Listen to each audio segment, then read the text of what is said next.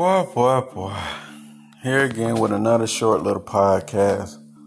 Um, getting straight to the point. So anyway, after observing so many people, uh, talking to people, coaching people from around the world, different walks of life, I noticed like when your ex or whoever the fuck ever, you fill in the blank, they betrayed you so bad to the point of no return they don't come back because they know the situation with you will never be the same.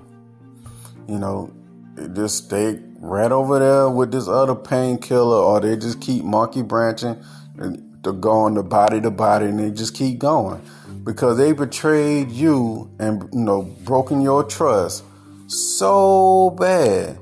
So they get to the point they're like, if I come back to that person, I know it'll never be the same. So they avoid you. They just keep going. That's why a lot of times they don't come back because of that. Because of guilt, shame. They know it'll never be the same. So a lot of people, you know, I see and talk to, they watch these other, you know, these little other nerds and stuff like that on the internet, these little pencil neck nerds and stuff like that and he doing some little jacked up ass, you know, strategy or just doing no contact in general, hoping and wishing that this person will, you know, circle back around to them. But the thing is, what they're overlooking is the betrayal and all that stuff already took place. And your ex or whoever they may be to you, they know this. They know. They're like, okay, well, if I go back to this person, you know, they gonna bring up what I did. And I don't, I'm not trying to answer for all that, so I'm gonna just keep it going.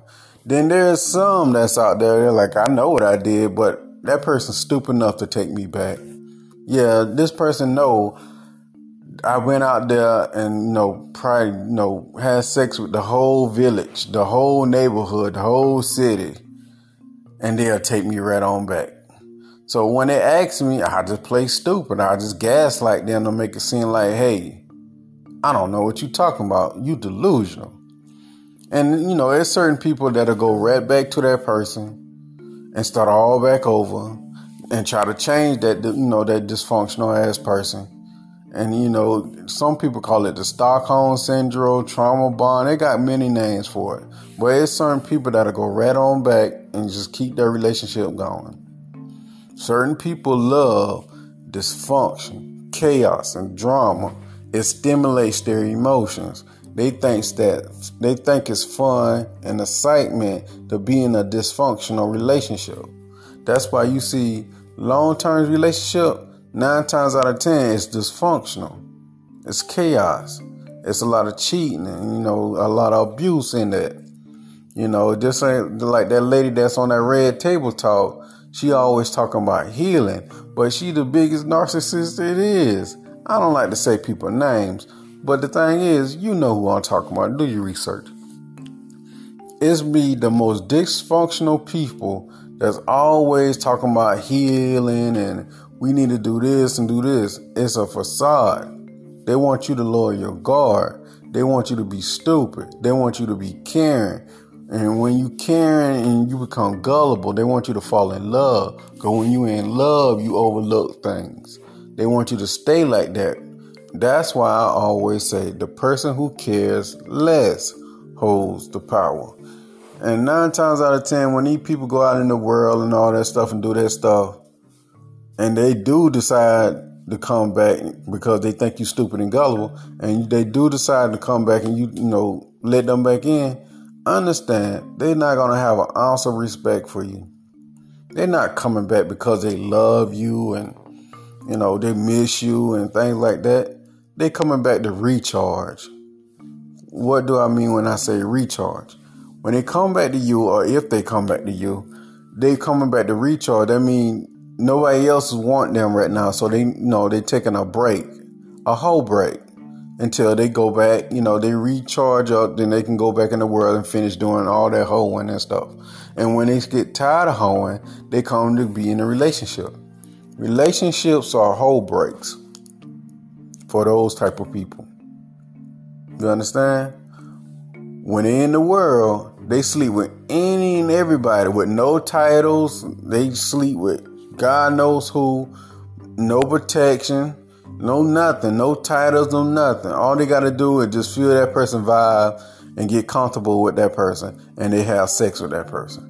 But when they want to be t- taken serious, they find some gullible, nice, caring person to, you know get in a relationship with.